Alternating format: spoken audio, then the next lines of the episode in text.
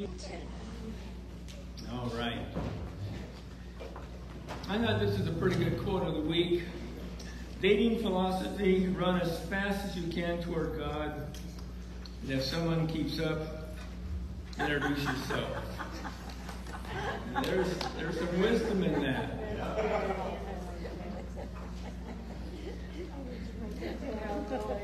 April, who are you looking for? You, you, are you looking for? Well, we're back into the book of Hebrews and uh, looking at going the distance. Uh, I wasn't much of a runner. Um, oh, in middle school, I was fast, um, swift for the short distance, but just not built for the to the long distance run. And I remember in the eighth grade at Concord Christian School that Mr. Watt, our PE teacher, had the class run a race around the perimeter of the three baseball fields. And in that picture up on the screen, if you look back into the distance, you can see where the baseball fields were. Well, back in the eighth grade, Will Parker was our long distance runner. He was very good, and not surprisingly, Will came in first. But I made Will my pace car. And so I did my best to keep up with Will Parker around the, the field, and I came in second.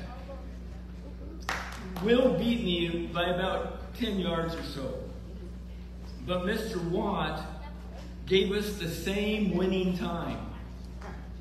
And Will was not happy about that. And I couldn't blame him. I thought, Will was the clear winner. I mean, hands down. Well, in high school, it was the same type of thing. I could excel at the short distances, you know, running the bases around the baseball diamond or, or running the 100 yard dash. But I just wasn't cut out for the 440 or for cross country. Uh, that was a skill left for others. And then in college, where I went to Portland State University, I was on the very first Portland State University soccer team. And we were absolutely terrible. We were an embarrassment to the institution. Uh, lost every game we played. See, back then, soccer was brand new to the United States.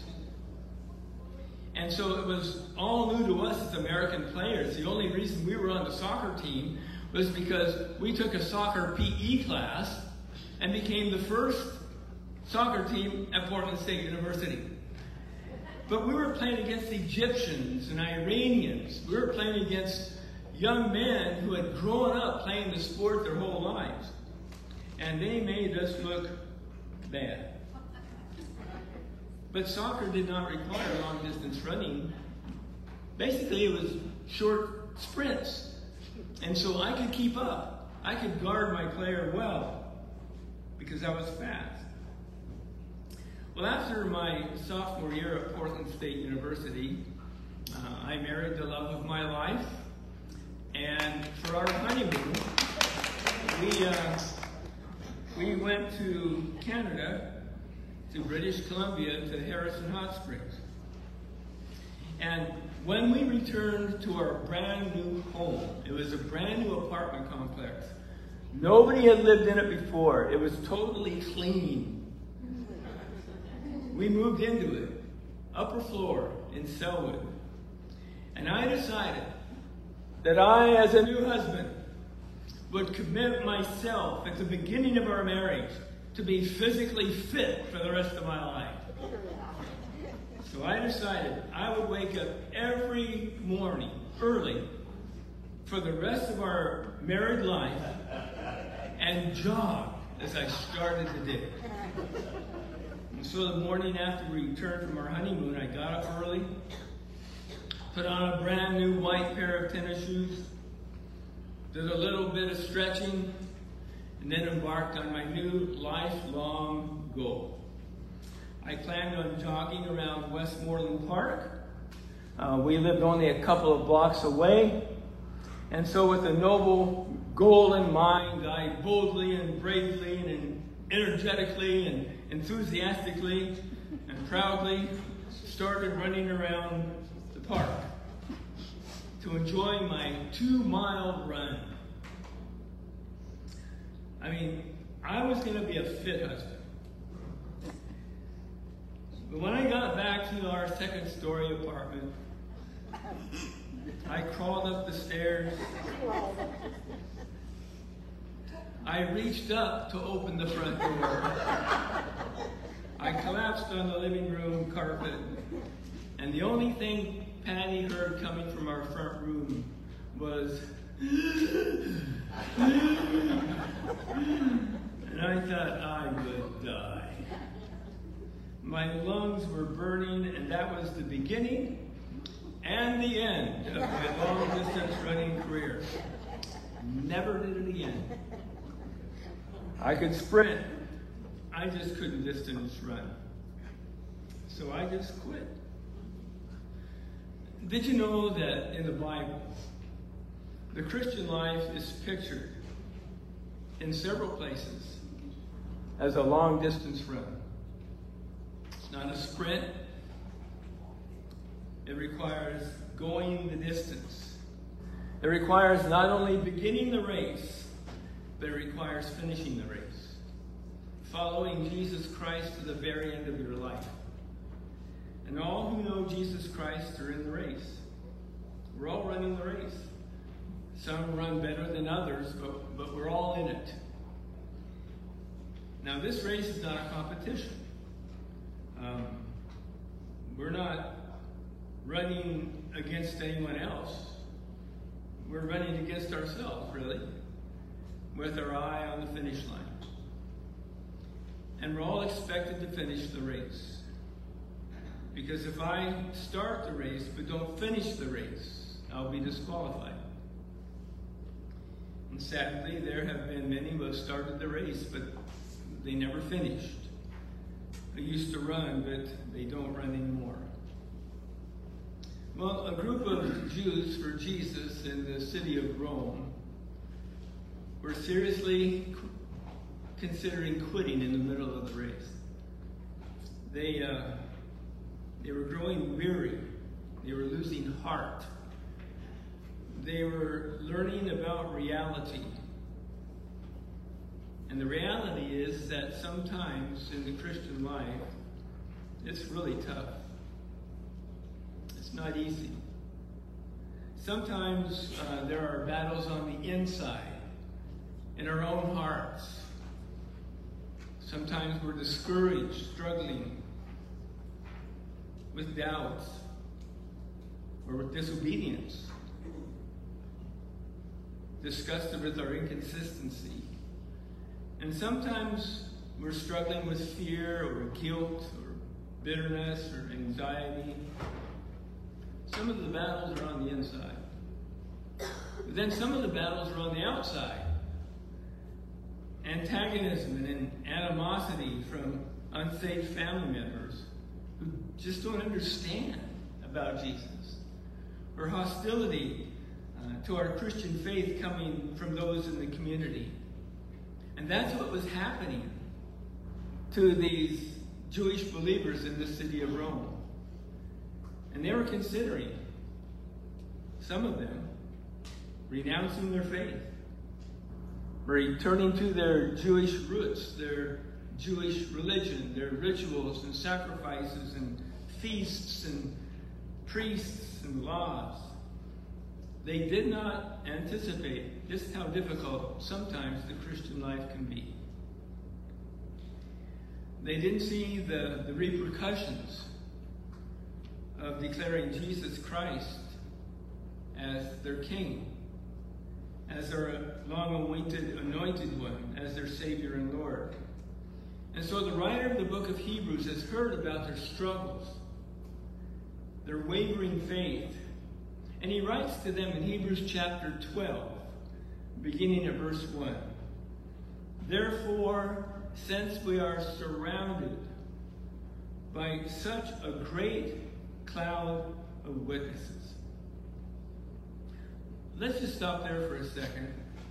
Um, some read that verse and they teach that the saints who have gone on before are peering over the portals of heaven they're watching us. They're looking at what we're doing. They're spectators. Well, that's not what this verse is saying at all. The verse begins with the word therefore. And therefore refers back to the previous chapter, to Hebrews chapter 11, and to what was just stated. And what was just stated in Hebrews chapter 11 is that there were these great saints of God from the Old Testament who believed God, who walked with God in spite of difficulties, in spite of doubts, in spite of opposition. They put their faith in God's word. And so you've got Abel and Noah and Abraham and Moses and a, and a host of others who are our cloud of witnesses. But not cloud of spectators. It's not what it says. They're a cloud of witnesses. And the idea is not that they're looking at us, but that we're listening to them. The, the witness they give is the witness of their words, the witness of their life, that God is faithful, that God is gracious, that God will give you all that you need for life and godliness, that God is good. In spite of the opposition, in spite of the fears, in spite of the trouble, struggles, keep your faith in God. And then he says, therefore.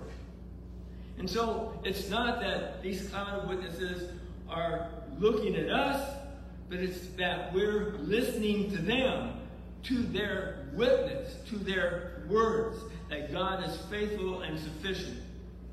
And so they're not watching us as spectators.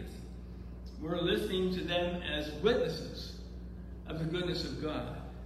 And so he says, therefore, since we are surrounded by such a great cloud of witnesses, these, these saints of God from, from the past, mentioned in Hebrews chapter 11. Let us throw off everything that hinders and the sin that so easily entangles. And let us run with perseverance the race marked out for us. And let us fix our eyes on Jesus, the author and finisher, or perfecter of our faith, who for the joy set before him endured the cross, scorning its shame and he sat down at the right hand of the throne of God. Consider him who endured such opposition from sinful men so that you will not grow weary and lose heart. So, how do you run the race well? We're in the race. How do we run it well? Well, there are so many things that could have been said. And this theme of running the race is found throughout the New Testament. And different things are said in different passages about the race. But here, he says three things about the race. If you're going to run the race well. Therefore, since we are surrounded by such a great cloud of witnesses, here's the first thing. Let us throw off everything that hinders and the sin that so easily entangles the picture in Hebrews chapter 12 is that of, a, of an ancient runner. He would walk into the stadium with a long, flowing, and colorful robe. But at the start of the race, he'd, he'd strip off that robe. He'd take off the robe and, and strip down to a minimal amount of clothing. Because you don't run well in a robe. And so the author of Hebrews is saying if you're going to run well in the Christian race, you got to get rid of anything that weighs you down. Anything that's holding you back, anything that's impeding your progress, anything that is slowing you down spiritually. Let us throw off everything that hinders.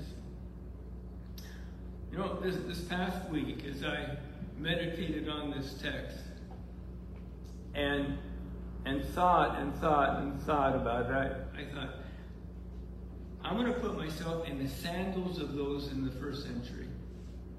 These Jews for Jesus in the city of Rome, who, who are who are losing their businesses. Their, their economy is just falling apart. And people are stealing from them, they're being persecuted. They've lost so much materially, uh, physically, emotionally, relationally. If I were in their sandals, what would I be struggling with that would hinder my race? So, what I'm going to say here is me. This is what I would be struggling with. The first thing that came to my mind is meism a preoccupation with self, a preoccupation with me, a focus on my needs. For me, why do I have to go through this? I mean, why couldn't my life be better? And it's, you know, well, well, well.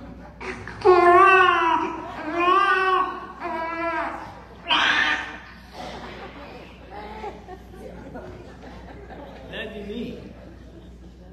If I were in their shoes, under constant pressure, under constant surveillance, losing my business, fearing for my life, I think I begin to feel sorry for myself. You know, nobody likes me, everybody hates me, guess I'll go eat worms. worms. And then I'd be angry.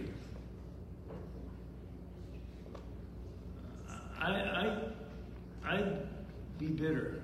I'd be resentful. Why are these people doing this to me? I haven't done anything wrong. I haven't injured them. I taken anything away from them. I don't deserve this. And then I'd be fearful. What's going to happen tomorrow? What's next? And then I, I'd struggle with worry. I'd be thinking this how's this affecting my kids? And then I'd struggle with guilt. I know I shouldn't be feeling this way. I know that I shouldn't be pouting and complaining and feeling sorry for myself. I know I shouldn't be bitter. I know I shouldn't be resentful. I know I shouldn't fear. I need to place my my life in the hands of God. I know I shouldn't worry. And the prayerlessness, you know, I'm trying to solve this problem by myself. I feel guilt. And then, as I'm thinking about my natural carnal response, I begin hearing this still small voice. It's a still small voice because in the midst of my trouble, I really haven't been drawing near to God. And the voice says, uh, You know that trials come only to make you strong? Because my word says, Consider it pure joy, my brothers, whenever you face trials of many kinds, because you know that the testing of your faith develops perseverance and you need to let perseverance do its work that you might be mature and complete, not lacking anything. And when you're focusing only on yourself, Rod, you're not allowing me to work in this situation. Instead of looking in, you need to look up and say, Lord, what do you want to teach me in this? How do you how do you want me to respond righteously in this situation? And, and then, Rod, you need to pray for your persecutors. To which I would respond, Excuse me? You need to pray for your persecutors. Because my son said, you need to pray for your enemies. You've heard that it was said, love your neighbor and hate your enemy, but, but I tell you, love your enemies and pray for those who persecute you, that you may be children of your Father in heaven. And Rod, you need to get rid of that bitterness, that resentment. And you need to forgive. Because remember, remember my son said, forgive.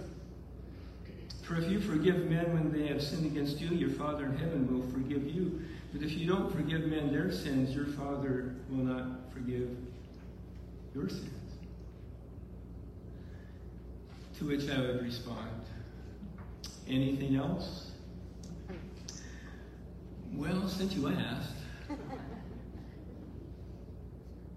love your enemies and do good to them. My son said that too. That's part of getting rid of your bitterness. It's doing good to your enemy. That's one of the steps to take to get rid of bitterness. And so you, you need to invest in their lives. You need to do good to them. And I'll help you. Because I know it's not your natural inclination to do that. But you need to change your attitude and you need to change your actions towards your persecutors. But Lord, that's not something I want to do. To which the Lord would say, Well, you're not telling me something I don't already know. But how is doing your way working for you? You have peace, contentment, joy in the Lord? You know you don't. And one other thing, Rod, you need to repent. You need to confess your sin. Your sin of self pity and anger and fear and worry and prayerlessness. You need to own up to it as sin. Otherwise, your run will come to a standstill.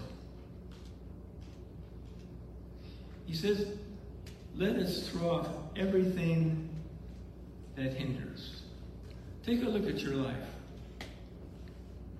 What is hindering you in the race? It may be something that's good that's taking the place of what is best. It may be a sin. But whatever it is, for the sake of running successfully in the race, you need to get rid of it. You're not going to run the race well if you're burdened down with excess baggage and weight.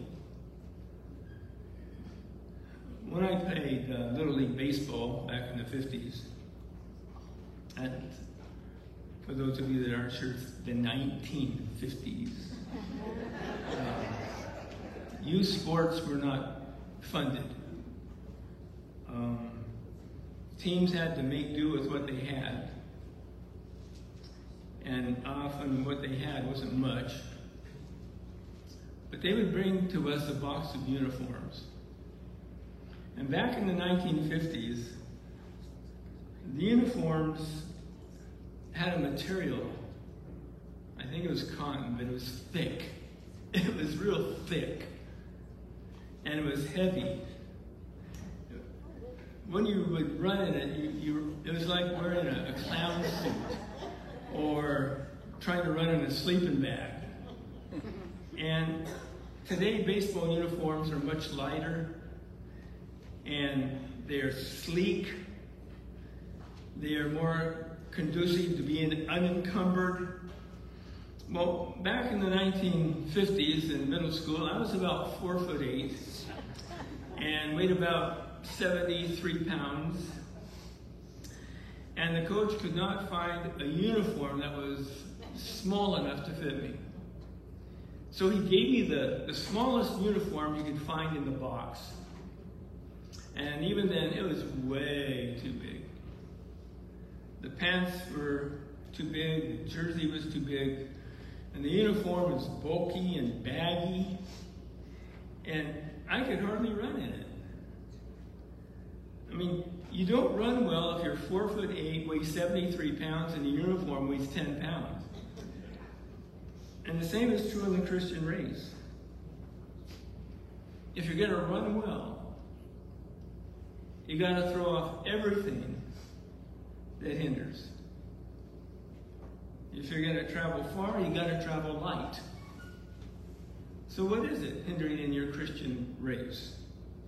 What's slowing you down? Could be a person, could be a dear friend that's dragging you down, drawing your heart away from the Lord. You may have to take a step back from that friendship. Doesn't mean you have to no longer be friends, but you may have to take a step back. Because they're impeding your Christian life, and you know it. Let us throw off everything that hinders. There are those who party hardy every Saturday night into the wee hours, and then they show up Sunday morning, and they're unable to give the Lord their best. They're too tired to sing. They're too worn out to be attentive to the Word of God. And they're dead in the head. And they haven't yet learned that to prepare your heart for Sunday morning, you really begin Saturday night. Let us throw off everything that hinders. Maybe your priorities are out of whack. You, you have misplaced priorities. The, the things of God end up always taking second place, or third place, or fourth place. Let us throw off everything that hinders. One Sunday morning at, a, at another church, I was preaching on Matthew chapter 5, verses 27 to 30. You know the verses. Jesus said, You have heard that it was said, do not commit adultery. But I tell you that anyone who looks at a woman lustfully has already committed adultery with her in his heart. And so if your right eye causes you to sin, gouge it out. It's better for you to lose one part of your body than for your whole body to be thrown into hell. Make a radical decision here. And if your right hand causes you to sin, cut it off, throw it away. It's better for you to lose one part of your body than for your whole body to go into hell. Well, at this particular church, it was the custom for me as the pastor to, to go to the exit of the sanctuary and stand and, and greet people. And, and that gave them an opportunity to, to share with me any of their concerns or needs or prayer requests. And uh, there was a newer family in the church. And uh, they were coming up to me as they were preparing to go home. They had been in the church for a couple of months, and they're really trying to become thoroughly Christian. They were making some real radical changes in their household because they wanted to follow Jesus Christ, and they hadn't been. Christ was making changes in them, but it was all pretty new to them.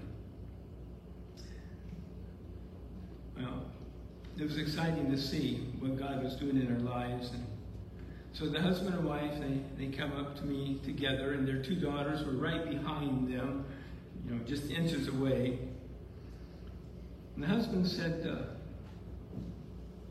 God really spoke to me this morning to that message. And in front of his wife and his two teenage daughters, he said this I think I need to go home and destroy my Playboy magazine collection. Amen. Do you think that was easy for him? It wasn't.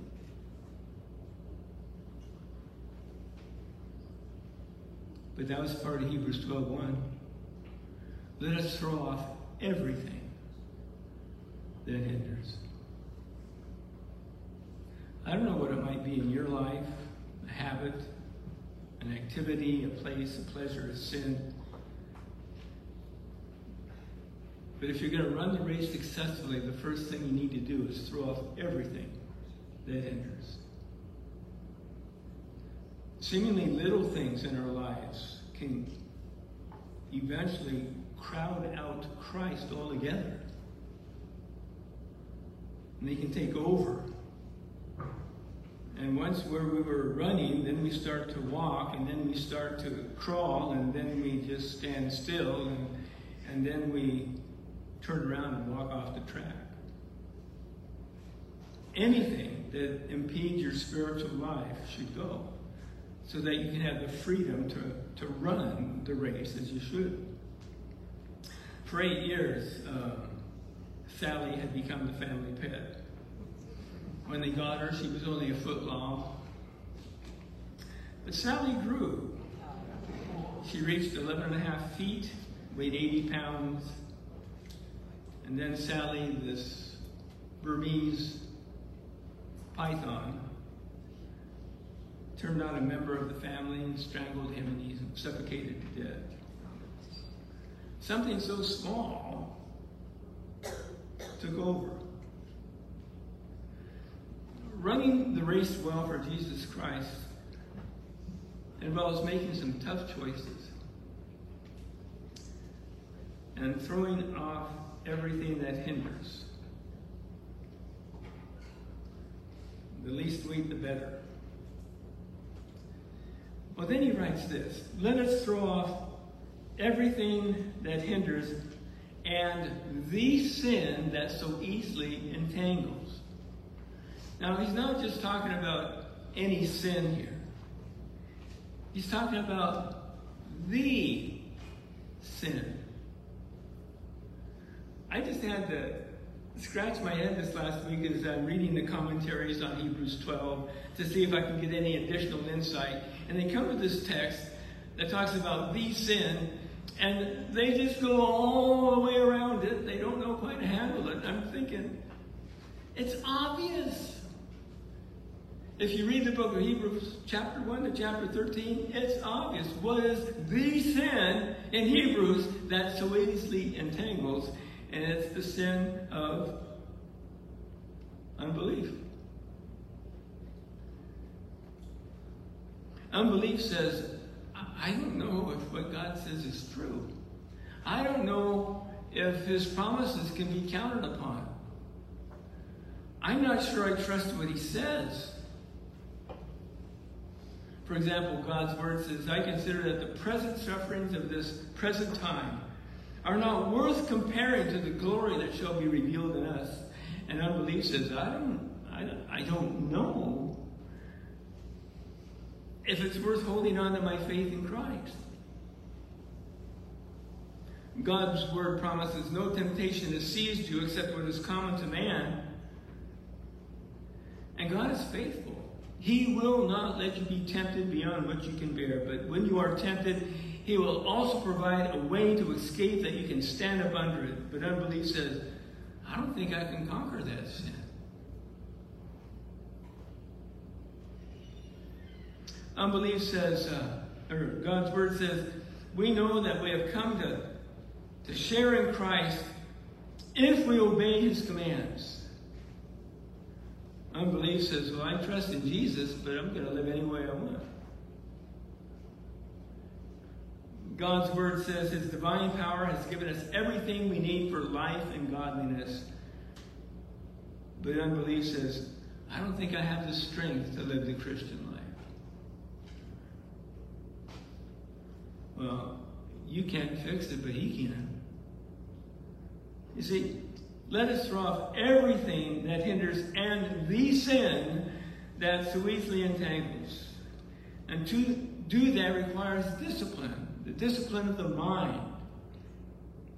It requires discipline to say no to anything that's going to impede my spiritual progress, and the discipline of, of believing God's word and, and taking God seriously in what He says. When your faith is weak, and at times it will be, what do you do? Will you tell God about it? Say, Lord, I, I'm having trouble today. I, I'm having trouble believing your word, to which we're all reminded of the story in Mark chapter 9 where the man said, Lord, I believe it, help my unbelief. Tell God that. He honors that, that openness, that transparency. Therefore, since we are surrounded by such a great cloud of witnesses, let us throw off everything that hinders and the sin that so easily entangles, and let us run with perseverance. Now, the Bible that I use is a 1984 New International Version, and uh, I love that version. But a change needs to be made here. Um, it's with that word perseverance in the text. In the Greek, it's hypomone. And you say, why do I need to know that? Well, I'll tell you in just a second. Now, perseverance is an acceptable translation, but it's better translated endurance. And if you don't have an NIV, if your Bible is another translation, and you look at your text, it doesn't say perseverance. It says endurance. And here is why it's important that it should be endurance. Look at the text. Therefore, since we are surrounded by such a great cloud of witnesses, let us throw off everything that hinders and the sin that so easily entangles, and let us run with perseverance. The Greek noun hypomone, meaning endurance. So let's, let's just change it. Let us run with hypomone, endurance. The race marked out before us. Let us fix our eyes on Jesus, the author and perfecter of our faith, who for the joy set before him endured. And now it's a verb, hypomeneo, the cross, scorning its shame, and sat down at the right hand of the throne of God. Consider him who endured, hypomeneo, such opposition from sinful men, that you will not grow weary and lose heart. You, you see what the author is doing? He's, he's saying something three times. He's using a common root word, a noun, a verb, and a verb. He says, endure, endure, endure. Why does he say it three times? He wants them to get the message. If you're going to run the race well, what do you need to do? You need to hang in there. You don't give up. You endure. Therefore, since we are surrounded by such a great cloud of witnesses, let us throw off everything that hinders and the sin that so easily entangles, and let us run with endurance the race marked out for us. The Christian life isn't a hundred yard dash. It's a, it's a distance race. It involves the totality of your life. It might be a day, might be a year, might be 90 years. Speed's not the issue. The issue is stamina. It's endurance. It's finishing the race. And there are those who do not finish the race. We all know folks like that. Started strong, but then they began to weaken. And then they ended up being out of the race altogether. But Hebrews teaches us in multiple texts in the book that only he who endures to the end will be saved.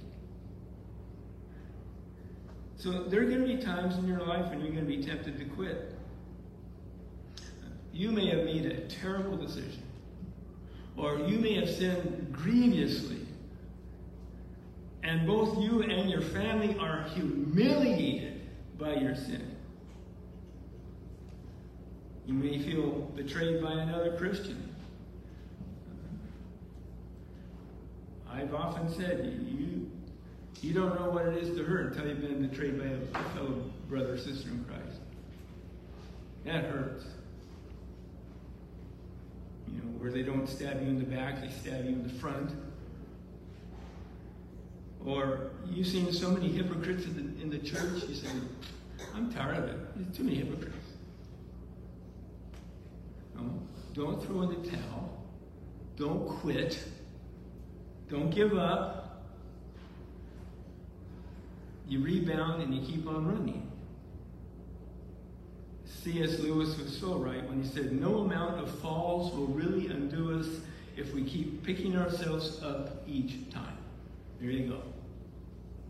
No amount of falls will really undo us if we keep on picking ourselves up each time. So persevere, endure, don't quit.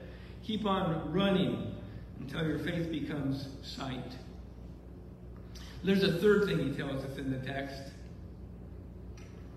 Did you pick up on the let us? Let us, let us, let us. Let us throw off everything that hinders and the sin that so easily entangles. And let us run with endurance. And let us fix our eyes on Jesus, the author and perfecter of our faith, who for the joy set before him endured the cross, scorning its shame, and sat down at the right hand of the throne of God. Consider him who endured such opposition from sinful men so that you will not grow weary and lose heart. Three things. Throw off everything that hinders and the sin that so easily entangles. Let us run with perseverance and let us fix our eyes on Jesus. Can I tell you that uh, if you're stumbling in the race, I can guarantee you something. You're not fixing your eyes on Jesus. If you're stumbling in the race, somewhere along the line, you are not fixing your eyes on Jesus. You're fixing your eyes on yourself. You're fixing your eyes on others. You're fixing your eyes on your circumstances. But you are not fixing your eyes on Jesus. Now, why did the writer of Hebrews write these words right here? Well, I'm sure there are multiple reasons, but let me give you two. He wanted to remind these, these struggling believers in Rome, these hurting and heartbroken and weakening saints, that number one, they will never suffer more than Jesus. They will never bear the sins of the world. They will never be, saken, be forsaken by the Father. They will never suffer more than their Savior. That's one thing. But a second reason he put these verses here is that though their Savior suffered, though he was absolutely humiliated on a Roman cross, you know that only those who were deemed unfit to live were crucified. Even though the best man who ever lived was betrayed and denied and disgraced and deserted, even though he went through that, he finished the race. He didn't give up. He continued to have faith in his Father. And he looked past the agony of the cross to the joy that was set before him. You say, What in the world is that? Well, the joy set before him is that there would come a time, if he fulfilled his mission, if he finished the race, there would come a time when he would be welcomed home by his Father and by the angels of heaven and he would have the honor of sitting to the right hand of God in heaven. And by the grace of God, Jesus finished the race. And by the grace of God, you can too. And so he told them this here to tell them, look, you'll never suffer more than Jesus. And Jesus finished the race, and so can you. Let us fix our eyes on Jesus, the author and perfecter of our faith, who for the joy set before him endured the cross, scorning its shame, sat down at the right hand of the throne of God. Consider him who endured such opposition from sinful men. Why? So that you don't grow weary and, and lose heart. Fix your eyes on Jesus. In, in your pain, in your struggle, in your confusion, direct your attention to Him. Make Jesus the focus of your life, not the circumstances, not the troubles. You don't bury your head in the sand, but at the same time, you're fixing your eyes on Jesus. Because He is the model to follow. He can sympathize and He understands our weaknesses. He can grant you wisdom to know what is the right thing to do and then give you the strength to do it. And so fix your eyes on Jesus. Let, let us throw off everything that hinders and the sin that so easily entangles. Let us fix our eyes on, let us run with perseverance, and then let us fix our eyes on Jesus. You do those three things, you will run the race well. You will run the race well. And what is it that God would have you do as a result of these three verses in Hebrews? Is there any action that, that you need to take in your life? Is there anything that when you go home you need to, to get rid of this? You need to change this relationship. You need to adjust your schedule. What is it you need to do? Well, whatever the Lord's telling you to do, do it so that you run the race well. And when you're tempted to quit, don't quit. Run the race with endurance. Keep on going. The light will shine again. It will. And remember, whatever you're going through, you will never go through what Jesus did on your behalf. Your Savior, he, he, he bore more suffering than you will ever suffer. And in spite of all that, he finished the race. And you can too. Listen to this song, and as you listen to it, ask the Lord, uh, what would He have you to do so that you run the race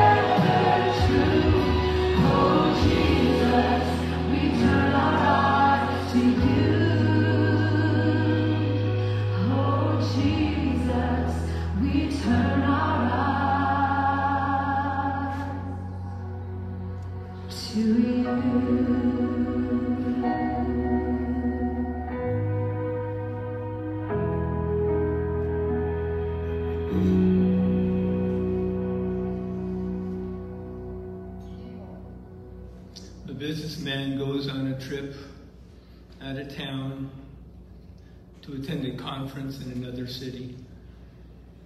He's traveled most of the day and he's tired, and so he goes to his hotel room, lays down on the bed, and takes the TV clicker and starts clicking channels. And whoa, wait a minute. He finds out that the, the company has made reservations for him in a hotel that has pornography as part of their stations. He's a believer. And so he fixes his eyes on Jesus. What's he going to do? Well, if he's fixed his eyes on Jesus, he's going to be pure. He's going to avoid that. He's going to shut it off. He's going to keep away from it.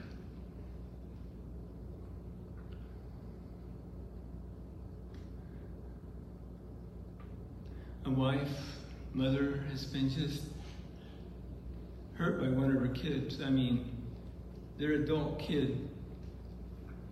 It's breaking their heart. Doesn't want anything to do with them. Doesn't want anything to do with the family. Doesn't want anything to do with God. But she fixes her eyes on Jesus. And what happens? Well,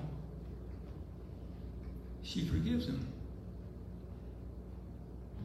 And she prays for him. Because if he keeps on that path,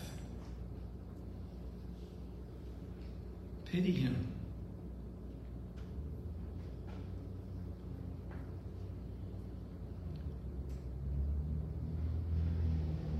And dad is really struggling. He's he's not doing well at work, not making enough money to pay the bills, and it's affecting the family, and everything just seems to be falling apart all around him.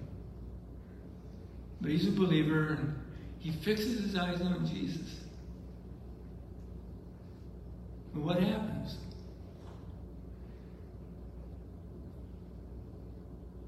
Not going to worry about the future. He's going to trust God. God's going to see us through this. God's going to provide for our needs. I don't know how He's going to do it, but but I'm going to trust God in this. You see, no matter when you face these challenges and trials and temptations, if you fix your eyes on Jesus, it changes your whole perspective. And that's what you need to do if you're going to run the race well. Our Father, thank you for your word. It is always true, and it is always powerful, and it always speaks to our hearts. May your word accomplish its purpose in us today, we ask in Jesus' name.